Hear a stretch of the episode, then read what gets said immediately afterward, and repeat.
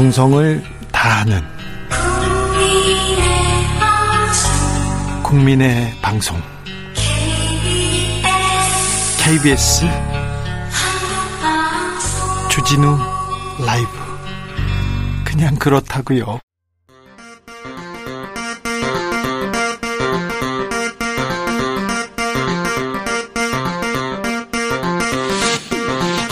주진우 라이브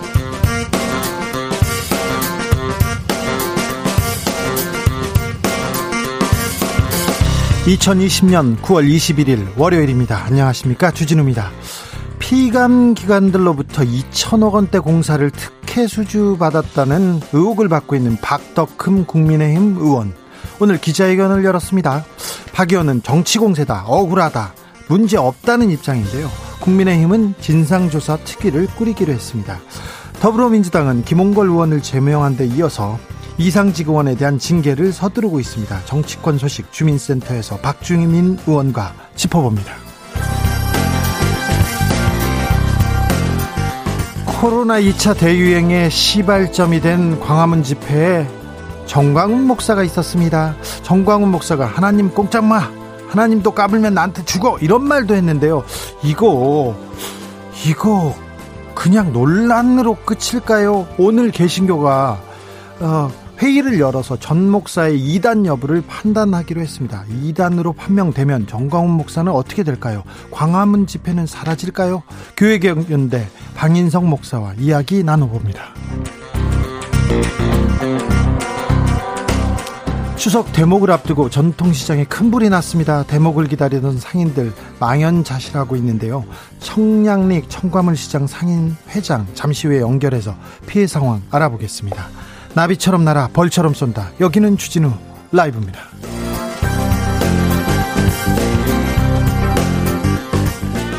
오늘도 자중자애 겸손하고 진정성 있게 여러분과 함께 하겠습니다. 오늘부터 수도권 내 모든 학교에서 등교 수업이 시작됐습니다. 모든 학생들이 다 학교에 간 건 아닙니다. 학년을 나눠서 또 학급에서도 짝수, 올수, 번호를 나눠서 등교했다고 합니다. 청취자 여러분들 가정 자녀들 등교 잘했는지 학교 잘 다녀왔는지 걱정됩니다. 시, 코로나 시국에 학교를 가도 걱정 안 가도 걱정입니다. 학부모님들 등교 수업 바라는 점 있으면 민원사항 넣어주십시오. 저희가 박주민 의원과 주민센터에서 함께 다양한 민원 들어보고 해결해 보려고 합니다. 샵 9730 짧은 문자 50원 긴 문자는 100원입니다. 콩으로 보내시면 무료입니다. 그럼 주진우 라이브 시작하겠습니다.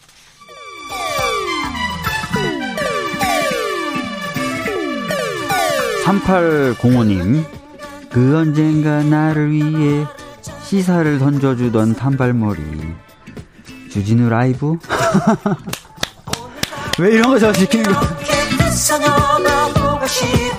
단발머리 휘날리며 늘 진실을 쫓겠습니다. KBS 1라디오 주진우 라이브.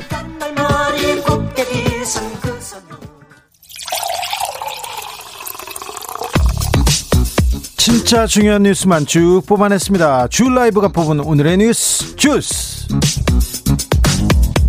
정상근 기자 어서 오세요. 네 안녕하십니까. 주말 잘 보내셨고요. 네 잘 보내고 왔습니다. 근데 왜 이렇게 피곤해 보여요? 네, 뭐 집에만 있어도 피곤하네요. 네. 네. 월요일이 사실 좀 힘들고 피곤하다는 분들 많아요. 네, 그렇죠. 아무래도 주말과는 좀 생활 패턴이 달라지니까. 네. 네. 맨날 힘들어. 뭐 사실 그것도 그렇습니다. 그렇죠. 아, 좀 걱정되는 뉴스로 또 시작합니다. 오늘 새벽에 네. 서울 청량리 청과물시장 불이 났어요. 네, 다음 주가 추석 연휴인데요. 오늘 새벽 4시 반쯤 이 서울 동대문구 제기동 청량리 청과물시장에서 불이 났습니다. 이 바람을 타고 번지면서 큰 불로 이어졌는데 다행히 인명 피해는 없었다라고 하고요. 네, 하지만 이 추석 상품을 적재해둔 점포와 창고 등 20곳 정도가 소실된 것으로 전해졌습니다. 시장 구조상 청가물 시장에 점포들이 쭉 늘어서 있고 각 점포 안으로 보관용 창고가 있는 것으로 전해졌는데 아, 이 창고에는 과일이 보관된 것으로 알려졌고요. 이 때문에 이 추석 연휴를 준비하던 시장 상인들의 피해가 어, 작지 않을 것으로 예상되고 있습니다. 어, 동영화 청량리 청가물 시장 상인회장 지금 전화 연결돼 있습니다. 화재 피해 상황 들어보겠습니다. 회장님. 예, 예 안녕하세요. 네. 어, 화재 소식에 놀라신 분들 많은데 현재까지 좀 피해 상황은 어느 정도입니까? 저희가 화재는 지금 다 소진이 된 상태고요. 네. 그 피해 상황은 저희 그 추석 대목 준비하느라고 물건을 많이 적재된 상태에서 예. 한 몇십억 어치는 지금 피해를 입고 있습니다, 지금. 네, 네. 저기 회장님, KBS하고 라디오 인터뷰한다고 주변 분들한테 예. 조용히 하라고 하세요. 응? 회장님, 지금 라디오 나오신다고. 예, 예. 예. 회장님, 예, 예. 어, 지금이 지금 그 전통시장은 대목이잖아요. 추석 연휴 앞두고. 예, 예. 그래서 피해가 조금 더 컸을 것 같아요. 그럼요, 많이 크죠. 예, 저희가 또 어제가 또 일요일이다 보니까 예. 오늘 물건이 많이 들어왔습니다. 그렇죠. 월요일부터 장사하려고. 예, 어제는 쉬는 날이라서 예, 물건이 많이 들어온 상태에서 비가 아니 뭐 불이 나갔고 근데 이거 제가 그 소방서에서도 처음에 소방차가 소방차는 빨리 왔어요. 예, 소방서는 한 3분이나 4분이나 왔는데 네, 그 연기난 부분을 제가 얘기해줬으면은 이제 얘기해줬는데도 불구하고 예, 그 초기 대응이 미흡해갖고 예. 저희 시장 쪽에 불이 안 나는 부분도 지금 초기 미흡 대응에서 지금 불이 한 20여 20, 가게 15포토포가 싹 탔어요 지금 다 뽑아버렸어요 지금. 제가 그 청량리 청과물 시장 그 경동시장 옆에 시장 자주 갔었어요 옛날에 어제도 저녁에 지나갔는데요. 예.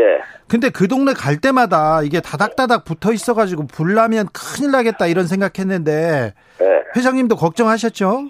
예, 예. 그런데요. 걱정했는데 그냥 불이 났어요.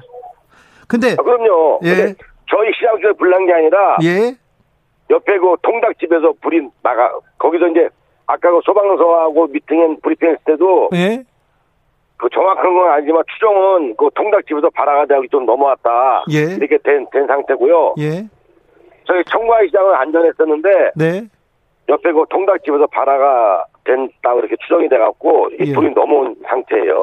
저기 피해 보상을 어떻게 좀 받을 수 있는지 구제 받을 수 있는지 화재보험 같은 데는 가입돼 있습니까?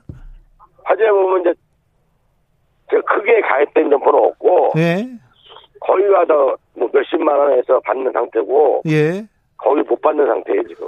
어떻게 오늘 진영 행정안전부 장관 현장에 다녀갔다는데 어떻게 정부에서는 어떻게 돕겠다는 얘기를 합니까? 뭐 최대한 뭐 정부에서 지원을 해준다 그랬는데 네, 뭐 아직까지 그런 연락도 없고 네. 지금 저희 상인들은 많이 지금 가슴도 아프고 좀 이걸 어떻게 수술할지 지금 좀 대기하고 있습니다 지금. 회장님 저기 올해 코로나 때문에 영업 예. 그 전통 시장도 어렵지요. 예예 많이 어렵습니다. 작년에 비해서는 어느 정도입니까 상황이? 작년에 비해서 며칠이 한 반 이상 줄었죠. 반 이상이요. 아, 네. 어, 그, 그래도 추석 연휴 앞두고 시장 가서 장 봐와야 되는데 영업을 재개할 수 있는 상황입니까? 아니면 아니요 내일부터는 저희 시장은 영업을 합니다. 합니까? 예, 예, 내일부터 이제 10시 반까지 감시 끝나고, 네. 제가 이제, 그나마 그, 그리고 동대문 유동혁 구청장님께서 네. 많이 도와주셔갖고, 예. 그 경찰서 서, 서장님하고 내일 그 일찌감치 그 10시 반에 그 감식 마친다 그랬고요. 네. 그, 그 전에도 이제 장사, 부천 장사하고, 예. 어차피 저희가 대목 준비를 해놨으니까, 예. 그 장사하는데 큰 지장이 없습니다. 저희 네. 그, 제가 말씀드리고 싶으면, 네. 우리 그 주위에 그 동대문구나 다른 서울시에 있는 그 소비자들께서 저희 그 청량리 청가물 시장은 네. 많이 그 물건도 저렴하게 팔고 저희가 그 위탁 판매라고 있습니다. 네, 그 동네 싸요. 그 시장 쌉니다. 네. 제가 네, 그 알아요. 지방에 네. 저희가 그 갈동 시장이나 다른 시장 입찰해서 파는 게 아니라 예. 저희는 위탁 판매라는 거예요. 그렇기 예. 때문에 물건이 많이 저렴하니까요. 불났다고 안 오시지 마시고 예. 내일부터 영업을 하니까 많이 좀 하시면 감사하겠습니다. 알겠습니다. 주변에 사시는 분들 정상적으로 청량리 청과물 시장은 영업을 합니다. 그러니까 예예. 어, 추석 앞두고 찾아주셔 주시면 감사하겠습니다. 그렇게 얘기할게요. 예예 감사합니다. 동영화 청과물 청량리 청과물 시장 상윤 회장님이었습니다. 감사합니다. 아, 다음 뉴스 이어가겠습니다. 박덕흠, 박덕흠 계속해서 주말 내내 박덕흠 의원 관련 의혹이 쏟아졌습니다.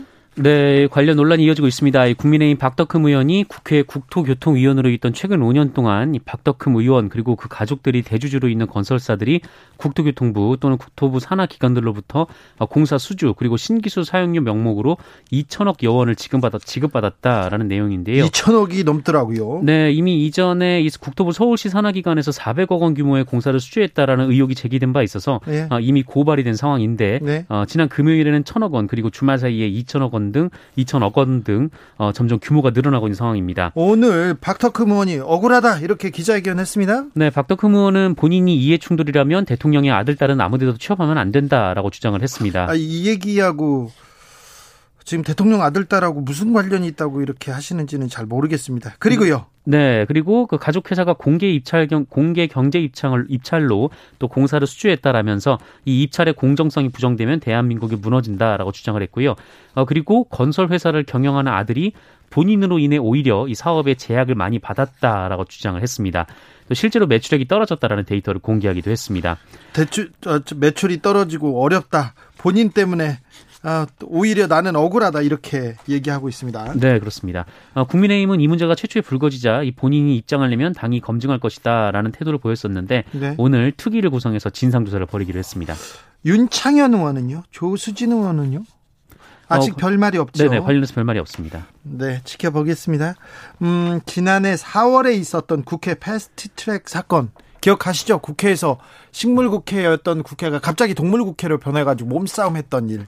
그런데 관련된 재판이 오늘에야 오늘에야 시작됐습니다. 네, 이 패스트트랙 지정 과정에서 6탄 저지를 미래통합당 의원들이 하면서 네. 회의장을 점거하거나 이 회의 개최를 방해하거나 이 바른미래당 최입의 의원을 감금하기도 했었습니다. 네. 아, 관련해서 검찰이 지난 1월 기소를 했고 이 재판이 무려 8개월이나 지난 오늘에서야 시작이 된 건데 어, 법원이 오늘 재판을 열게 된 것은 이 검찰이 증거로 제출한 영상 자료가 방대하고 또 사건에 관련된 인물들도 많고 또 코로나19로 휴전기를 가지면서 미뤄진 측면이 있다라고 언론이 보도를 했습니다. 오늘 어, 기소된 의원들이 하나씩 둘씩 다 재판에 나왔어요. 네, 먼저 모습을 드러낸 정치인은 나경원 전 자유한국당 원내대표였습니다. 오랜만에 나왔습니다. 네, 이 동물국회의 모습을 보인 것은 송구하다라면서도 이 헌법 정신에 입각한 주장과 입장을 설명하겠다. 소수 의견이 무시되고 합의 정신이 간과당하는 상황에서 저항해야 하는 것이 숙명이라고 생각했다라고 전했습니다. 숙명했다. 네, 그리고 황교안 전 자유한국당 대표가 오후 2시쯤 서울 남부지법을 찾았습니다. 역시 오랜만인데요. 어, 취재진에게 요즘 불면의 시간을 보내고 있다라면서 이 정치는 답답하고 국민께 죄스럽다라고 말을 했습니다. 이 두 분은 당 지도부였고 책임은 내가 지겠다 이렇게 큰 소리를 냈는데 법원에 가는 길은 조금 달랐네요. 네, 뭐 어쨌든 나경원 원내대표는 본인이 원내대표였기 때문에 본인에게 책임을 물으라라는 얘기를 했는데 어, 황교안 대표는 관련해서 얘기가 나온 게 뭐 저는 아직 못 봤습니다. 네. 어 그리고 민경욱 전 의원이 오늘 안 나왔는데요. 미국 갔잖아요. 네. 이 법원이 허락을 안 했는데 미국으로 갔다라고 해서 이 법원이 체포영장을 검토 중이다라는 어, 뉴스가 나왔습니다. 아 그래요? 네. 아, 코로나 상황도 좀 살펴볼까요? 이틀 연속 100명 아래로, 아래로 나오기는 했습니다. 그런데 조금 걱정되는 부분은 있어요. 네, 오늘 0시 기준 신규 코로나19 확진자는 모두 70명이었습니다. 어제가 82명이었으니까 이틀간 100명 이하로 떨어졌는데 어, 일단 누적 확진자는 2만 3,045명, 위중증 환자는 141명, 사망자는 385명입니다. 서울에서 한 강남 한복판 오피스텔에서 층, 층을 건너서 계속 확진자가 나오고 있어요. 이거 무서운 내용이더라고요. 어제만 해도 14명이 감염됐다라는 뉴스가 전해졌는데 오늘 종합해보니 24명이나 나온 상황입니다. 한 오피스텔에서요? 맞습니다. 서울 강남 한복판에 있는 오피스텔인데 네. 어, 뭐 3층, 9층, 10층, 12층 이렇게 그 좀 산발적으로 확진자가 퍼져 있습니다. 이들이 건물 내에서 어떻게 접촉이 됐는지 뭐 지금 파악되지는 않았습니다만 이 해당 오피스텔에는 방문 판매 그리고 이 비트코인 관련 업체들이 입주한 것으로 알려져서요 외부인의 출입이 잦았을 것으로 추정이 되고 있습니다. 경로를 알 수 없는 전염 이거 걱정입니다. 네, 아직 뭐 경로를 알 수 없는 전염이 25%가 넘고요. 이 지난 토요일의 경우에는 서울에서 발견된 확진자 중 42%나 감염 경로를 찾지 못했습니다. 예. 아, 게다가 또 확진자가 좀 줄면서 검사량도 좀 줄어들고 있는 상황이어서 이 잠복간 확진자를 찾는데도 한계가 있는 상황입니다. 정은경 지방관리청장은 정례 브리핑을 통해서 급증세는 꺾였지만 이 수도권에서는 지역사회에 잠복된 감염이 상당수 있는 상황이다라면서 추석 연휴를 통해 전국적으로 확산되고 증폭될 위험이 큰 상황이다라고 말했습니다. 지금까지 굉장히 잘해오고 있는데요. 아, 걱정입니다. 추석이. 그래서 전국적으로 퍼졌다 다시 수도권으로 돌아오는 아, 추석 연휴 아. 걱정이 되는데 그때만 잘 넘기면 어, 우리가 안정적으로 아이들 학교 보낼 수 있을 것 같습니다. 그러니까 어, 추석 연휴는 정말 조심하셔야 됩니다. 자, 검찰이 윤미향 의원을 기소하면서 기론옥 할머니의 후원금을 사기 형태로 가져갔다 이렇게 주장을 했어요. 네네. 근데 어, 그 관련된 보도가 나왔습니다. 네, 한국일보 보도였는데요. 이 기론옥 할머님의 통장에서 어, 누군가 현금을 빼가는 적이 있다라는 보도였습니다. 예, 다만 그것이 윤미향 의원인지 아니면 정의연 측인지 아직은 모르는 상황인데요. 자세한 내용 좀요. 네, 기론옥 할머니는 지난 2012년부터 서울시 등에서 생계지원금을 받아왔는데 이 기론옥 할머니가 마포 쉼터를 떠나기 전인 올해 6월까지 그러니까 8년간 이 기론옥 할머니 통장에서 4억 원 가량의 돈이 인출이 됐다라는 겁니다. 4억 원이요? 네, 그러니까 이체가 된 것이 아니라 현금으로 찾았다 라는 네. 건데요. 어, 현재로서 뭐 누가 찾았는지는 모르고요. 어, 지금 뭐 해당 보도에 따르면 기론옥 할머니의 의붓자녀로 추정되는 측에서는 2015년부터 할머님이 치매를 앓으셨다라고 주장하면서 어, 이 돈을 정의연 측에서 빼간 것으로 좀 그런 암시하는 좀 발언이 있었는데 하지만 보도에서 언급됐듯이 해당 돈 인출이 시작된 것은 2012년부터였습니다. 예. 어, 그리고 국민은행 통장에서 108번에 거쳐서 1억 1,400만 원 정도가 출금이 됐는데 어, 이 중에 3번만 이 마포 쉼터 관계자의 계좌로 이체가 된 상황이라고 합니다. 검찰에서 이 부분 확인하고 기소한 거죠? 네, 확인을 했지만 입증 가능한 범위 내에서만 기소를 했다라고 밝혔습니다. 이건 지켜보시죠. 또 네. 어떤 결과가 나올 거니까 재판 과정이니까 어, 재판을 보고 판단해도 늦지 않을 것 같습니다. 오늘 굉장히 군에 중요한 일이 있었습니다. 군 장성 관련된 인사가 있었는데요. 육군 참모총장 역사상 최초로 비육사 출신이 발탁됐습니다. 네, 남영신 지상작전사령관이 육군 참모총장에 임명됐습니다. 학군 출신인데요. 그 학군 출신이라면 ROTC 말하는 거죠? 맞습니다. 네, 학군 출신이 육군 총장에 임명된 것은 1948년 창군 이래 최초입니다. 네. 어, 1969년 임명된 서종철 총장이 육사 1기였으니까 그 이후에 51년 만에 나왔던 첫 비육사 총장이기도 합니다. 예. 어, 그리고 신임 공부, 공군 참모총장에는 이성용 합동 참모본부 전략기획 본부장이 내정이 됐고요. 어, 한미연합사령부 부상, 부사령관에는 어, 현 육군 참모 차장인 김승겸 중장이 내정이 됐습니다. 어, 지상작전사령관에는 현 청와대 국방개혁 비서관인 안준석 중장이 내정이 됐습니다. 네. 음, 굉장히 역사적이고 중요한 인사 인사안인데 이 내용 관련 내용은 저희가 추후에 계속해서 짚어보겠습니다. 군에서 굉장히 중요한 인사가 있었다. 중요한 어, 역사가 있었다는 거 말씀드립니다. 음, 권력 기관 개혁 전략 회의가 오늘 있었어요. 문재인 대통령이 여기에서 굉장히 중요한 말씀을 하셨습니다. 네, 오늘 청와대에서 2차 국정원 검찰 경찰 개혁 전략 회의가 있었는데 문재인 대통령이 주재를 했습니다. 아, 문재인 대통령은 정부가 그동안 각 권력기관의 권한을 조정하고 배분하거나 법과 제도를 일부 수정하는 정도가 아니라 이 국민을 위해 다시 태어난다라는 각오로 권력개혁, 개혁, 권력기관 개혁을 추진해 왔다라면서 이 남은 과제들의 완결을 위해 더욱 매진해야 할 것이다라고 말을 했습니다. 예. 어, 그리고 권력기관 개혁은 어려운 일이라면서도 이 조직을 책임지는 수장부터 일선 현장에서 땀 흘리는 담당자까지 자기 본분에만 충실할 수 있게 하는 게 권력기관 개혁이다.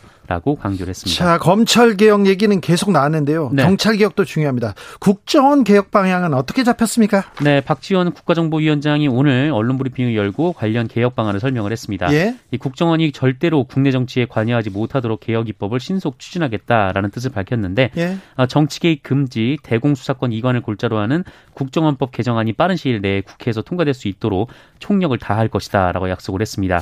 어, 정권이 교체되고 나서 바로 이 얘기를 했는데 아직도 국회에서 법이 통과되지 않았네요. 네, 이 박지원 국정원장은 취임 후에 이 몇 가지 변화가 있었다라고 말을 했는데 어, 최근 과학정보본부장을 3차장으로 승격을 했고 조직을 개편했다라고 말을 했습니다. 과학정보요? 네, 그러니까 과학정보 역량을 획기적으로 강화하겠다라는 취지인데 예? 어, 기존 국정원이 그 1차장이 해외 파트고 2차장이 대북 파트를 맡아, 맡아 왔었는데 원래 2차장이 국내 파트였는데 대북 파트로 갔죠? 네, 그 대북 파트도 1차장으로 통합을 했습니다. 아, 예. 네, 1차장이 모두 담당을 하고 해외와 대북을 담당하고 네. 2차장은 어, 이제 방첩 분야, 이 과학정보본부는 3차장 산하로 승격을 하는 조직 개편을 단행했다라고 합니다. 네.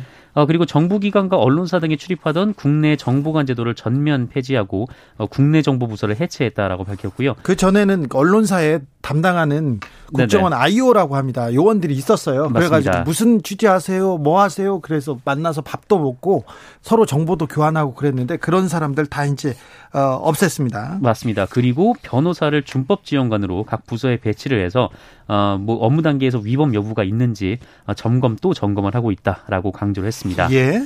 어, 그리고 댓글 사건 등 22개의 의혹 사건에 대해서 진상을 규명하고 관계자를 법에 따라 조치했다라고 했고요. 5.18 민주화운동 진실 조명을 위해서 자체 테스크포스를 구성하고 관련 자료들을 진상조사위원회에 네 차례 걸쳐서 지원했다라고 말했습니다. 국정원에 업무가 있는데 자 대북 업무, 해외 업무, 국내 업무. 네. 그런데 국내 업무가 아, 가장 중요해요. 정치 뉴스, 정치 정보, 그 다음에 그 다음에 언론사 정보, 국내에서 돌아가는 정보를 바탕으로 정치를 한다고 해서 가장 중요하게 그 자리 잡고 있었어요. 거기 있는 사람이 요직을 차지하고 승진도 했습니다. 네네. 그런데 이 부분을 다 드러내는 획기적인 수술을 하고 있습니다. 이게 쉽게 될지 잘 될지는 잘 모르겠습니다. 아, 국정원은 인혁, 인혁당 소송 관계자 세월호 유가족 등과도 끊임없이 소통 중이라고도 밝혔습니다. 네, 잘, 잘 소통하기를 좀 기대해 봅니다. 이 국, 국정원 개혁 그리고 권력기관의 개혁 문제는 매우 중요한 문제이기 때문에 아, 상황이 나는 대로 저희가 알려드리겠습니다. 주스 정상근 기자 함께했습니다. 감사합니다. 고맙습니다. 신의진 님이 부천 가는 700번 버스에서 주진우 라이브 나오고 있어요. 네. 대구에서 주진우 라이브를 듣고 있다는 버스에서 듣고 있다는 분들 많이 저한테 연락을 주셨습니다. 네. 감사합니다. 우혜진 님은 오늘 초등학교 1학년 딸이 한 달 만에 등교했어요. 보내도 걱정, 안 보내도 걱정이란 말이 딱 맞는 것 같아요. 3시간 반 만에 하교하고도 재밌었다고 말하는 딸이네요. 그냥 더 이상은 어른들의 이기심으로 아이들이 뛰놀지도 못하는 이런 상황 다시는 일어나지 않기리요. 그러면 아이들이 학교는 갈 수 있도록 아이들이 뛰어놀 수 있도록은 해야 될 거 아닙니까 어른이. 네. 0140님, 전 제발 좀 갔으면 좋겠어요. 코로나도 무섭지만 미등교로 인한 부작용 너무 커요. 그 나이 때 경험해야 할 모든 것을 배제당하고 맞벌이 가정은 애가 거의 방치 수준이고요. 또 다른 가정은 아동학대가 더 심해지고 있어요. 교육받을 권리 침해당하고 너무 많이 안 좋습니다. 마음이 아파요. 마스크 쓴 아이들은 또 얼마나 답답하고 힘들까도 싶고요. 10년 전에 음, 저희가 행사로 학생들 단편시 공모했는데 하루 중 가장 행복한 시간은 점심 시간이랬는데 지금은 마스크를 벗는 시간이래요. 이런 얘기합니다. 선생님 문자인 것 같은데요. 아, 참 많은 게 담겨 있고 많은 좀 마음이 아, 아프네요. 네. 아이들아 참 미안하다. 네. 교통정보센터 다녀오겠습니다. 김은아 씨. 주진우 라이브.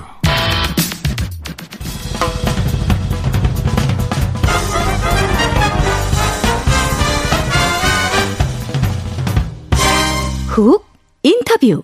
모두를 위한 모두를 향한 모두의 궁금증 훅 인터뷰. 정광훈 사랑제일교회 목사가 보석 조건을 어기고 광화문 집회에 참석했습니다. 어, 그리고 코로나 확진을 받고도 계속해서 순교를 각오했다 이런 말도 했고요. 다시 수감됐었는데요. 오늘 기독교계에서 전 목사가 이단인지 아닌지 따져본다고 합니다. 전곽 박문 목사의 미래는 어떻게 될까요? 그리고 우리 사회가 언제까지 기독교를 걱정해야 할까요? 교회개혁 실천연대 고문 방인성 목사님 모셨습니다. 안녕하세요. 안녕하세요. 잘 반갑습니다. 지내시죠? 예. 네.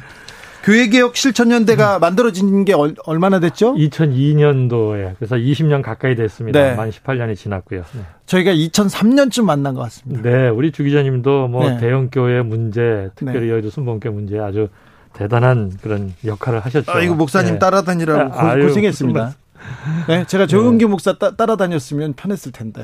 네. 아무튼 네. 목사님 네. 그때부터 계속 교회 개혁 개혁해야 된다고 목소리를 높이고 있는데 네. 아 요새 교회가 사회에 아, 정말 창피합니다. 네, 위안을 주는 게 아니라 걱정거리가 되고 있습니다. 네, 뭐 불안, 뭐 그 분열, 지금 특별히 방역 당국이 코로나 19 사태로 예, 우리 교회가 모범을 보이지 못해서 정말 저는 뭐 목사로서 어떻게 고개를 들 수가 없, 없습니다. 네. 정말 예, 창피합니다. 예. 저기 예배 대면 예배를 못하면 네. 안 됩니까? 예수님이 그걸 그걸 그 원치 않으십니까? 아, 이제 어떻게 하다 우리 한국 보수교회 특별히 이렇게 신학이 또 신앙이 이렇게 천박해졌는지 모르겠어요. 그러니까 예배라고 하는 것은 하나님과 이웃과의 관계에서 예. 에, 우리 기독교인이 에, 교인들이 행해야 될 섬김 또는 드림 또는 봉사 이게 바로 예배의 본질인데 네. 에, 그냥 교회당 안에서 모여서 예. 뭐그 어떤 제도적 예배만 예배로 목사들이 가르쳐서 교회를 이렇게 성장시키고 부흥시켰어요. 예. 이제 그러다 보니까 주일은 꼭 예배를 예배당에 네, 나와야 되고 사실 그 엄밀히 따지면은 주일 초대교회 때는 예, 일요일 그러니까 주일이라고 하죠. 일요일을 예. 예배드리지 않았어요. 그래요? 근데 뭐 토요일이 예배 날이었죠. 안식일 예. 유대교에서부터 이제 기독교가 됐으니까 그런데 이제 그런 것들을 너무 이렇게 강조하다 보니까 그 일요일 주일을 그냥 아주 그냥 꼼짝 못하게 해서 그냥 교회 안에서만 생활하고 교회 안에서만 봉사하고 교회 안에서만 친교하다 보니까 이웃에 대한 봉사, 섬김, 또 이웃을 사랑하는 것, 성경의 핵심적인 가르침과는 전혀 에, 거리가 멀게 된 한국 교회가 돼버렸어요. 그래서 이런 코로나 19 이런 사태를 통해서 솔선수범해서 이웃의 건강과 생명에 앞장서서 섬기고 봉사하고 예배 살아있는 예배의 모습으로 한국 교회 성도들 교회가 나가야 되는데 오히려 그 비대면 예배를 드리면 뭐 교회가 재정적인 어려움이니 뭐 운영의 어려움이니 이런 아주 그그 그 재정적인 어려움 그 11조 헌금 이게 좀 큰 이유기도 하죠. 네, 그게 다 성경에서 이렇게 예, 단어는 따왔지만 사실 예수님의 가르침과는 너무나도 빗나간 헌금 걷기, 또 교회 당 안에만 모이기, 교회 짓기, 기복 신앙 막 부추기기 뭐 이래서 에, 정말 다시 한번 제2의 종교 개혁이 일어나지 않으면 안 될 것 같습니다. 네. 오늘 개신교 주요 교단들이 모여서 정강훈 목사 이단 문제를 논의한다고 합니다. 네. 그런데 어떻게 보세요? 어, 지금 이제 합동과 통합 이 두 큰 교단이 오늘 총회를 열었습니다. 예. 그런데 통합은 보고서 이단 보고 어, 전광훈 씨가 심각한 어, 이단성이 있다라고 네. 하는 보고서만 올라가서 이 보고서가 채택이 될지 안 될지 모르겠어요. 예. 제가 오늘 아침에도 어, 그 통합총회가 열려 어, 열리는 온라인이지만 열리는 그 교회 앞에서 기자회견을 하고 예. 에, 왔는데요. 근데 합 동 측은 어, 안건에 올라갔습니다. 네. 예, 이제 내일 열리는 고신이라고 하는 총회도 올라갔습니다. 그런데 거기에 보면 전광훈 목사의 말과 신학에 이단성이 있고 이단 옹호자이므로 예의주시할 뿐 아니라 엄중 경고하며 재발을 방지키로 하고 전광훈 목사와 관련된 모든 집회의 교류 및 참여 자체를 강력히 에, 에, 촉구하기로 하다. 뭐 이렇게 이제 했는데 요거보다는 아예 교류 금지, 참여 금지를 에, 해야 한다라고 어, 보고서가 올라갔으면 더 좋을 텐데 여튼 엄 중 경고니까 네뭐뭐 이, 이것만 채택이 돼도 이게 안건에 올라갔기 때문에 네. 저는 채택하지 않을 수 없으리라고 봅니다. 왜냐하면 이 정도로 이렇게 사회 무리를 일으키고 한국 교회를 추락시키고 전도의 선도의 선교의 문을 막았다면 이 합동 측 교단이 그래도 안건에 올라갔으니까 이건 어, 그 채택되리라고 결의되리라고 보는데 통합 측이 왜 보고만 올리고 1년간 그 연구를 하겠다라는 보고를 올린 겁니다. 그러니까 전광훈 씨가 네. 이단성이 있는데 그 대, 이단 대책위에서 에, 그 1년간 연구해 보고 뭐 결정하겠다. 뭐 예. 이렇게 미진해서 어, 너무 답답합니다. 한쪽에서는 엄중 경고하겠다고, 한쪽은 1년간 연구하겠다고 했는데, 아, 이게 그 2단 판명 나기 쉽지 않나 보이네요.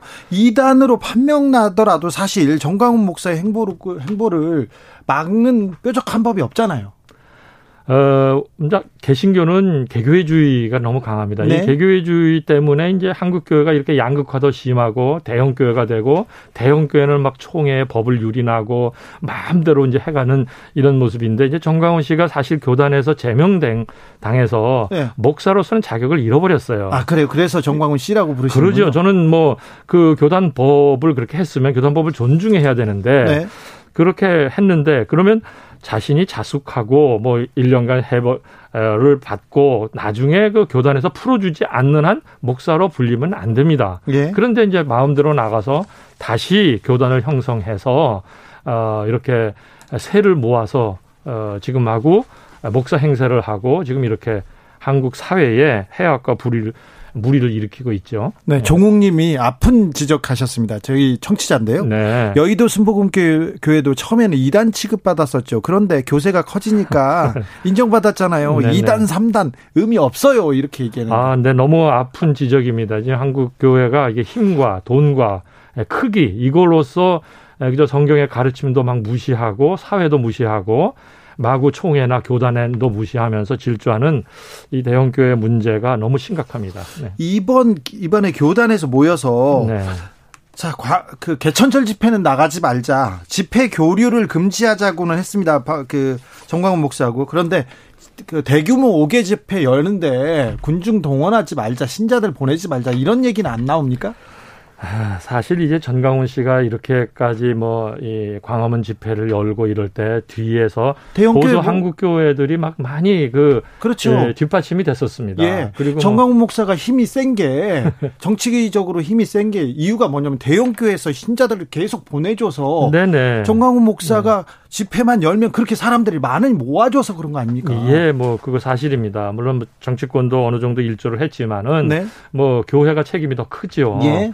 예, 이제 그러니까 지금 뭐 사실 이거 이것으로 인해서 교단에서 이단 판명으로까지 나아가는데 정말 개교회에서 지교회 목사들이 한 집회 나가면 안 된다. 여러분의 건강과 생명이 너무 중요한데 한 생명이 온 천하보다 귀하다고 주님께서 말씀하셨는데 거기 나가서 그렇게 확진되어 와서도 안 되고 확진을 퍼뜨려서도 예. 안 되는데 나가지 말라 말해야 되는데 이런 목소리 없습니다.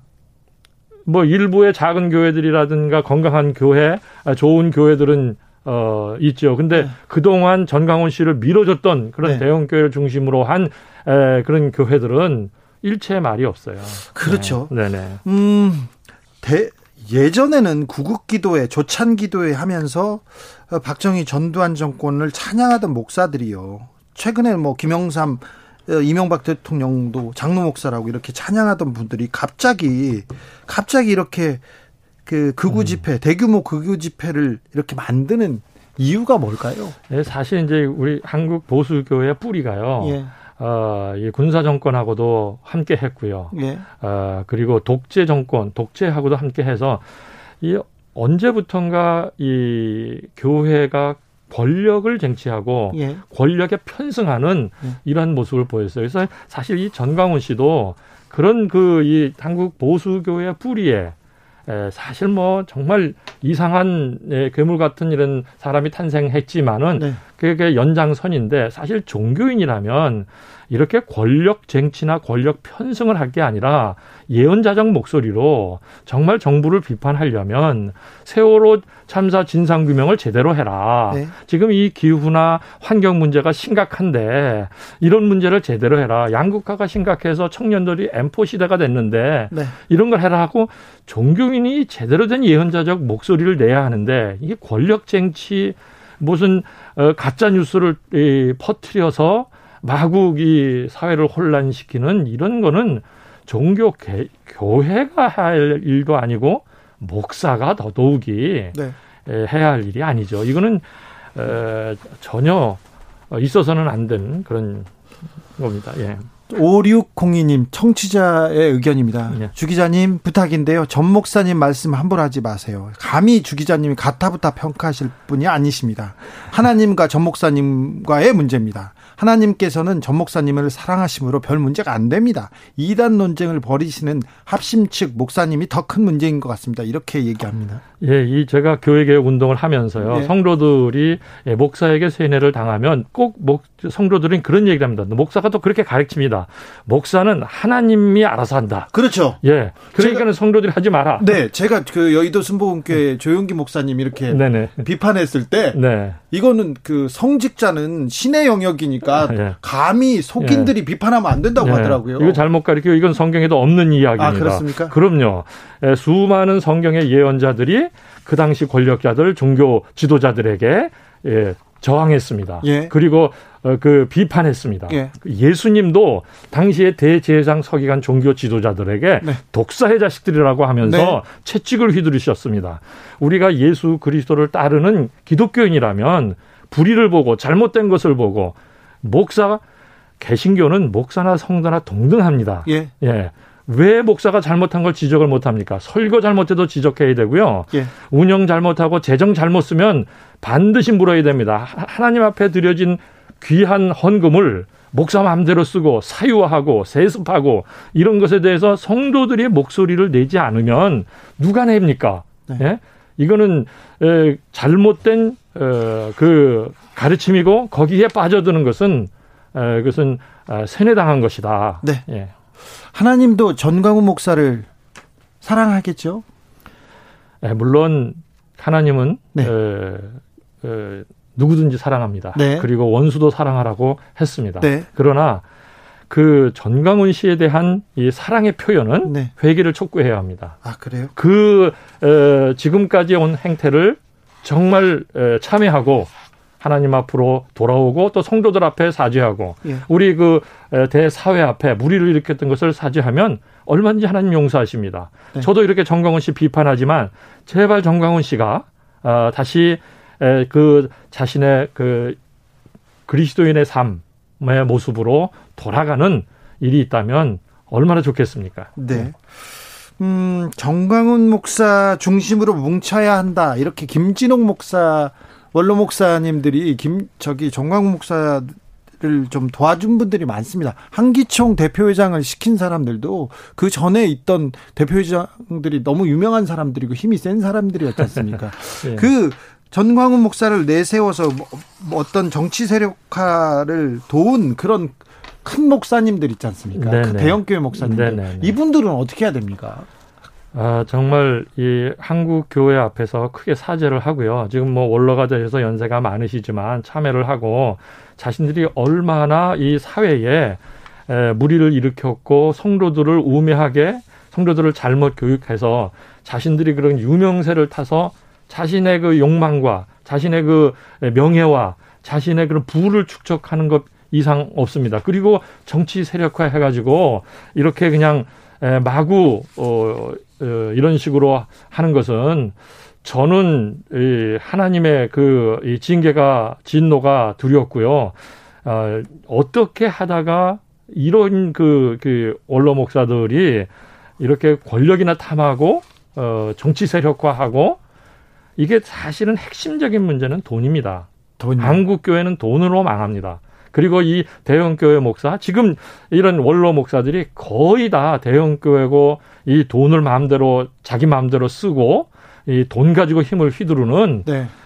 아, 하나님과 돈을 겸하여 섬길 수 없다고 예수님께서 이렇게 말씀하셨는데 네. 이 지금 말씀하신 우리 주 기자님 말씀하신 이 그 원로 목사들 많은 목사들이 같이 섬길 수 있다고 성도들을 속이고요. 예. 기만하고 예. 자기는 그 부를 누리고요. 예. 명예 누리고 권력 누리고 지금도 나이가 연세가 드셔서 이런 식으로 정강훈 씨를 부추기고 하는 것은 이 사회 해악입니다. 네. 돈과 세습. 아, 우리 교회를 아, 설명할 때 빼놓지 않는 부분인데요. 김교옥 님이 설교 시간 후에 질문 시간이 있어야 합니다. 이런 의견 주셨고요. 이예숙 님은 하나님도 계속 오냐오냐 하지 말고 벌 좀 주고 그러셔야 돼요. 정광훈 씨를 본보기로 하나님 이름 판 인간들 벌 주시길 기도하렵니다. 이렇게 얘기했습니다. 하나님이 벌을 주시는 게 아니고요. 예. 우리가 해야 됩니다. 우리가 해야 됩니다. 예. 그럼 교단의 법도 있고요. 예. 예 우리도 그 그들에게 잘못에 대한 책임을 물을 수가 있어 있습니다. 네. 우리 우리 사회에도 법이 있습니다. 예. 이 정광훈 씨는 법에 대한 아주 혹독한 처벌을 받아야 되고요. 예. 교회에서도 그게 있어야 됩니다. 그래서 교회도 징계가 있고 벌이 있는데 이걸 하나님께 다 돌리면 예? 하나님은 우리 보고 예수님 같이 하나님 같이 예? 사랑하는 역할도 하지만은 불의를 보고 저항하고 그런 역할을 하라고 네. 하셨습니다. 네.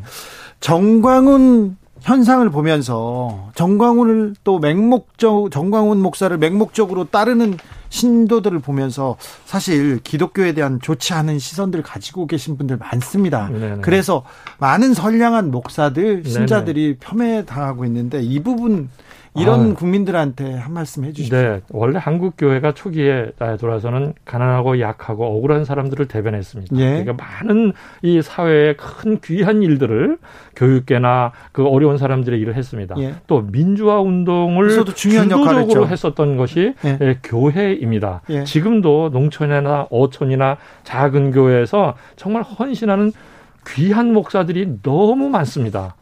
그런데 유독 이 대형 교회 예, 이그 정광훈 씨를 추종하는 네. 에, 이렇게 부추기는 이런 교회들이 이 한국 교회를 이렇게 추락시키고 사회에 무리를 일으켰기 때문에 정말 이그 이 훌륭한 목회자들, 훌륭한 시자들. 정말 좋은 어, 교회들이 네. 싸잡아서 비난받는 것에 대해서는 저도 너무너무 안타깝고 그런 분들이 격려받아야 되겠다 이렇게 생각을 합니다. 네. 네.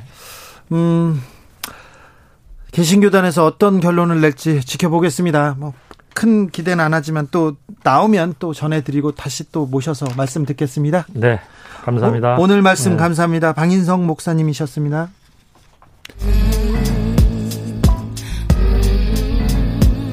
나비처럼 날아 벌처럼 쏜다. 주진우 라이브.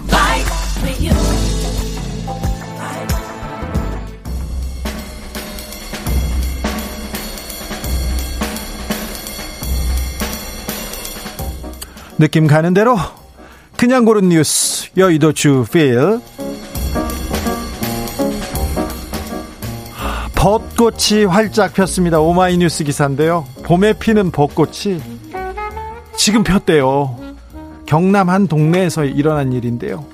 아, 식물 싹이 꽃이 개하는 시기가 아닌데 개화하는 이상 발육 현상을 불시계화라고 합니다. 불시계화.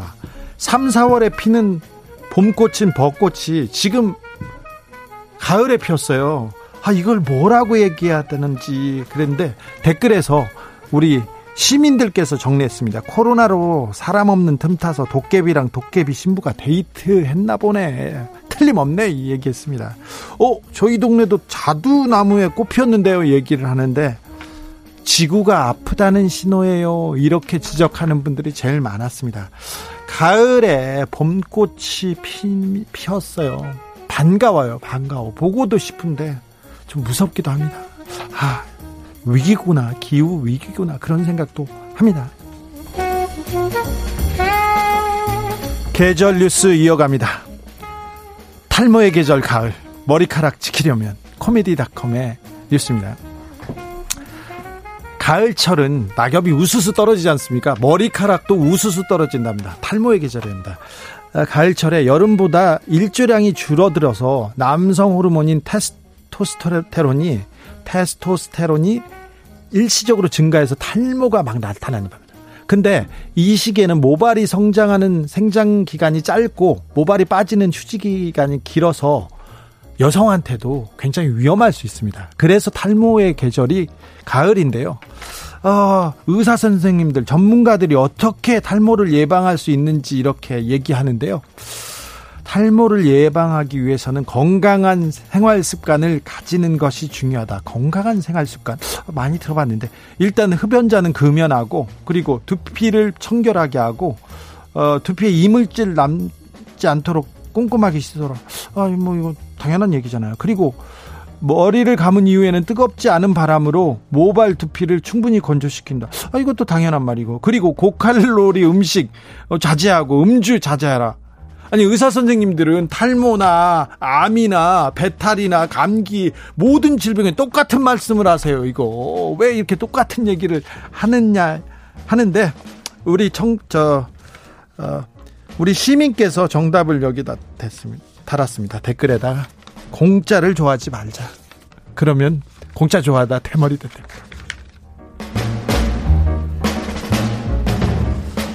일하다 죽은 당신 뒤늦게 알았습니다. 홍대 거리에 붙은 반성문 경향신문 기사입니다. 젊은이들이 바쁘게 오가는 홍대 거리 한켠에 반성문이 붙었어요. 어, 서울 마포구 홍대 입구역 서울 디지털 플라자 홍대점 공사장 앞인데요. 지난 16일 날 이곳에서 한 노동자가 사망했습니다. 우리 곁에서 지금도 이어지고 있는 죽음의 릴레이는 반드시 멈춰야 된다 이러면서 대자보를 달았습니다. 한 노동자가 승강기 통로에서 작업을 하다가 아, 갑자기 작동한 승강기에 끼, 끼어서 숨졌거든요. 이 기업이 우리의 돈을 노동자들에게 제대로 쓰고 있는지 소비자로서 책임을 정부가 이 죽음을 제대로 예방할 수 있도록 요구하는 국민으로서의 책임을 제대로 이행해야 된다. 저 또한 그 책임을 다하지 못한 사람으로서 이 반성문을 그 노동자 영전에 바친다. 이런 글을 쓰셨습니다. 어떤 분이 그래서 그 옆에다 또 글을 쓰셨어요. 제가 매일 출퇴근할 때 다니는 이 길에서 누군가 죽었다는 사실이 그냥 쉬 묻히지 않았으면 하는 마음으로 펜을 들었습니다. 홍대 거리를 지나는 분께 호소드립니다. 더 이상 산업재해 안전, 안전사고로 허무하게 죽어나가는 사람이 없도록 중대재해기업처벌법 제정 함께 해달라고 너무 늦게 알았다고 미안하다고 고인의 명복을 빈다고 이런 글이 옆에 따닥따닥 붙기 시작했습니다. 목숨이 돈보다 경시되는 사회, 건강한 사회 아닙니다. 이런 사회 풍조 고쳐야 됩니다. 노동자 한 명 좀 안전하게 일할 수 있도록 그렇게 바뀌어야 됩니다. 그 샘물 쓰지 마라. 자동 더 이상 죽이지 마라. 국회는 어서 빨리 자본이 아니라 노동자 편에 서라. 아, 이런 말 하고 싶습니다. 네. 아까 댓글 달았는데 공짜 좋아하면 머리 빠진다 이거 좀 과학적인 말은 아닌 것 같아요. 저 친구 머리 빠진 친구들 많은데요. 그 친구들 착해요. 착한데 아 그것도 이상한 얘기인 것 같습니다. 좀 이거는 바로 잡고 가자고요. 지리산 산청 할머니들 일 냈다. 연합뉴스 기사인데요. 아, 지리산 청정골 경남 산청군 할머니들이 전국 시화전 휩쓸고 검정고시 다 휩쓸고 있답니다. 최근에 초등학교 졸업 검정고시에서 경남 최고령 합격자가 여기서 나왔는데요. 시화전에서 박순자 할머니, 임분순 할머니, 박용경 할머니가 시로 이 그 백일장을 싹쓸이 하고 있습니다. 그래서 어, 박오경 할머니의 아파요라는 시를 제가 좀 읽어드리려고 합니다. 여기에 욕설이 포함되어 있는데 욕설이 아닙니다. 시적 표현이니까 잘 들어보십시오. 아파요, 박오경. 난리가 났는가 세상이 참 시끄럽네. 네, 15살 때 전쟁도 다 봤는데 웬일인지 다 아프고 얼굴엔 마스크로 낯짝을 가리고 다니느라고 하고 내가 놀던 경로당도 자물통이 걸려 있고 자주 오던 손자놈도 코빼기도 안 보이네. 다 코로나 뭐이단가 죽일 놈. 내 손에 죽이비야 하는데 요양원에 있는 우리 영감도 몇 달째 못 보고 웃자면 좋노. 친구들하고 공부도 못하고 웃자면 좋노. 살다가 본 게 별일이다. 세상이 다 아파요 하는 건 처음이네. 전쟁도 아닌데 온 세상이 다 아프고 난리 법석이고 웃자면 다 아프지 말고 나라에서 시키는 대로 하소. 선생님 얼굴도 보고 친구들하고 공부도 해야지. 코로나야 빨랑 가버려라.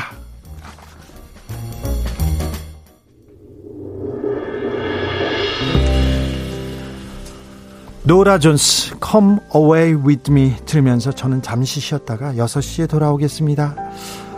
아, 보물창고님이 이런 얘기했습니다. 성산대교 아래 산책길에 개나리도 피었어요. 개나리도요? 아, 큰일이네. 형아, 순천도 전남 순천도 벚꽃 피었어요. 순천도요? 아, 이게 반가운 일이 아니라 꽃을 보는 일이 반가운 일이 아니라 약간 무섭습니다. 아무튼 코로나야 빨랑 가버려라.